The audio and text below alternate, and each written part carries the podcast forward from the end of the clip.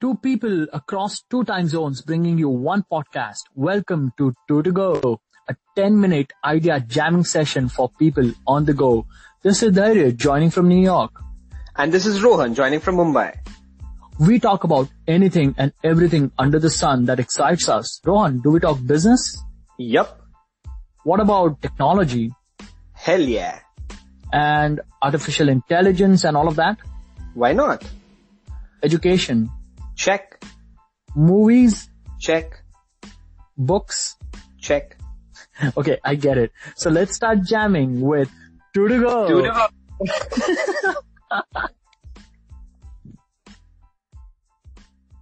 Welcome to the fourth episode of Two to Go. Today's episode, we're going to talk about emphasizing empathy. We are extremely close to this topic as empathy is something is in the foundation of everything we teach at Y Center, we preach at Y Center, we act upon it every single day. Our programs are built upon empathy. Our students create projects on the basis of empathy. So I would love to just discuss this. Rohan. I'd like to begin with an anecdote. I was recently reading an interview of Dr. Yuval Noah Harari. For those of you who don't know, he is this professor at Jerusalem Hebrew University, taught an extremely popular course on Coursera called A Brief History of Humankind, and wrote an amazing book which I would like to recommend called Sapiens. So, Dr. Harari, in the interview, he said that, you know, since artificial intelligence is such a big debate now, he said that what makes us different from an artificial intelligence enabled robot in the future is that humans are empathetic and that is something that cannot be taught using machine learning a machine cannot change its logic on the basis of empathy you know empathizing with uh, the subject in front of you his or her emotions. So he said that since humans have always treated species uh, who are in a lower strata on the food cycle with so much cruelty that if machines were to actually if the alg- algorithms were to learn by observing humans as to how they treat species which are lesser in power or intelligence to them, it would actually start being cruel to humans because it would suddenly realize that it is a sentient being of higher intelligence.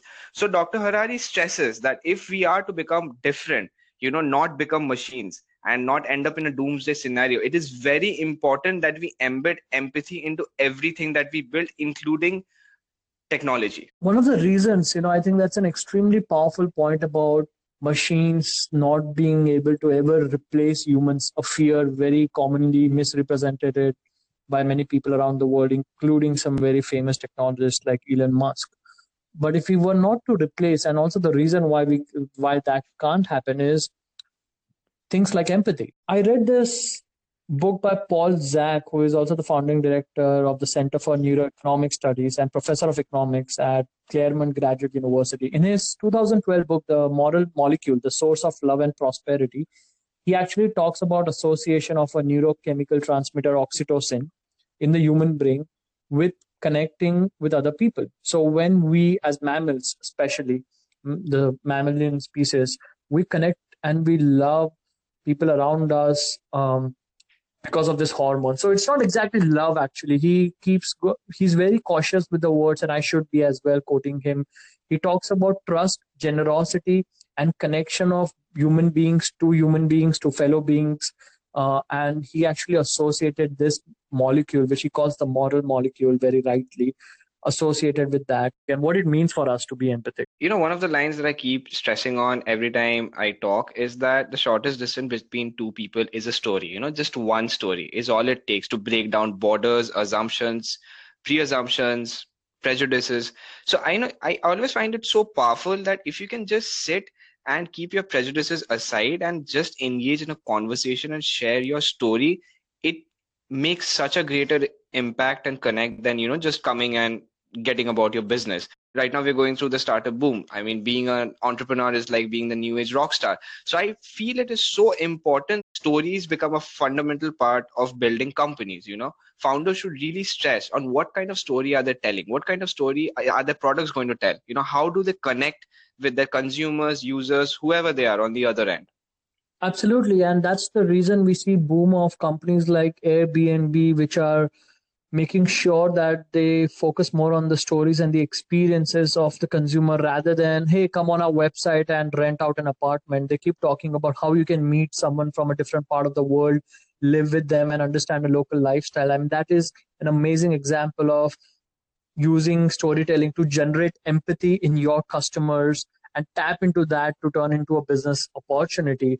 I keep saying that you know people don't just want to anymore see a good quality product. They want to ensure that it was created keeping them in mind. And for that you have to start replacing your marketing tools with storytelling. Exactly. There's this misconception that product stories are created by marketing teams you know as a marketing strategy. But i think that is so wrong because if you what you do in office how you get up how you show up how you behave with your people what decisions you make when you don't even have an office in the first place. When you're sitting at home in your pajamas in your bedroom and coding that is what goes on to become the culture of the company when it becomes you know increases to a size of 500 employees. So i think it is so important that your product story is established on day one. This podcast is an example of storytelling. And i feel this is actually very important for us as we get closer to putting the product out there in the world for people to start using it. This series of podcasts or the blogs we put out there the articles we share.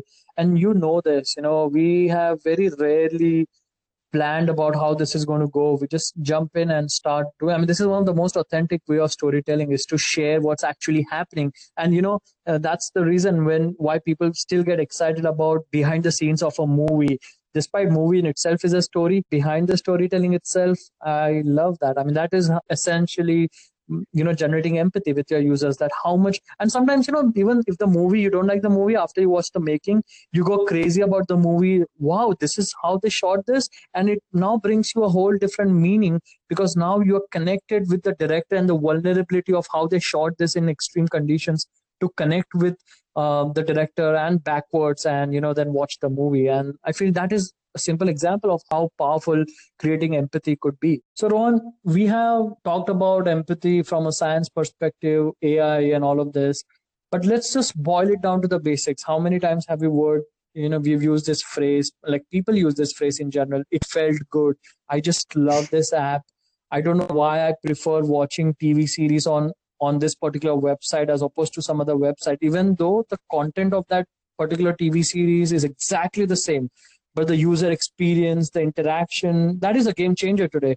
So I feel if you boil it down to the most basics as a, let's say, technology startup entrepreneur who's trying to build something, empathy, mm-hmm. in your case, empathy, using empathy as a design tool is basically designing a user intuition, is basically designing a user intuitive experience. That's what we are talking about. If you find understanding empathy at large as a very complex emotion, it's basically understanding people beyond your regular surveys and data. And Henry Ford famously remarked if I asked people what they wanted, they would have said faster horses. So it's important to understand empathy doesn't mean just going out there and asking people and taking a survey and finding all the data and they will let you know everything. That's not how it works. It is putting yourself in their shoes, walking a mile in that. And that's how we start experiencing empathy. Speaking of embedding empathy as a primary focus point when you're building products. I think when you really focus on stories and when you give your users a medium by which they can put their stories up front as well, it really creates something that we call a network effect. If you look at all the successful companies out there, they have two things in common. One is that they have a great story that consumers actually relate with, and two, they give a chance and a platform for those consumers to actually put out their stories, you know, about how they're using the product or the service. So what this creates is a network effect. So all your friends join on board because they've seen your story using that product and it's so cool. If you're a product designer out there, I think in order to survive in a world where there is almost an app for everything, there are like a hundred apps for like one job that you want to get done. I think what will come out as a winner at the end of the day is if you can create an app that taps into the innate desire that everybody has, you know, that you want to share your story with the world somehow, anyhow. If you can tap into that desire and if you can give them a medium to do that you're going to come out on top. Yeah well said. And i really keep thinking if you push it enough actually some of these indian companies start using this they'll actually shut down. Imagining a telephone service like mtnl we used to have bsnl or indian state board electricity or any of the government or indian railways if they start using stories as the way to promote their brand, they will actually shut down. I think they are creating stories. It's called memes. Yeah, that's true. Very well said. If your story is powerful, it turns into a business. If not, it turns into a meme. Either way, it's you're successful. You are still famous. One of the prime examples is role playing, and uh, there's actually a Bollywood movie. Akshay Kumar is you know playing this Mr. Muruganantham's character in the movie Padman, where he talks about the guy who invented low cost sanitary napkins in India. He shares his story about wearing the early prototypes of the sanitary napkins himself so he can get an authentic understanding of what it means to go through this. That is it. You know, that is what we're talking about when we talk about expressing empathy in your everyday life. So, wrapping up this entire podcast on empathy, we have to understand that we are living in this age of option economy where the users have options with every product and every service. There's really not much reason for someone to pick something over other things other than the basic features like price and marketing strategy and all of that. And this is where being empathic can actually be a very powerful tool for an entrepreneur to build a very stronger relationship with a customer. And definitely that leads to a better design product. You almost kind of create a circle. That is one big takeaway for anyone who wants to understand how to practice empathy or express and, empathy. Uh, thank you so much for joining us. This is Dhairya from New York. This is Rohan from Mumbai. Bye, guys.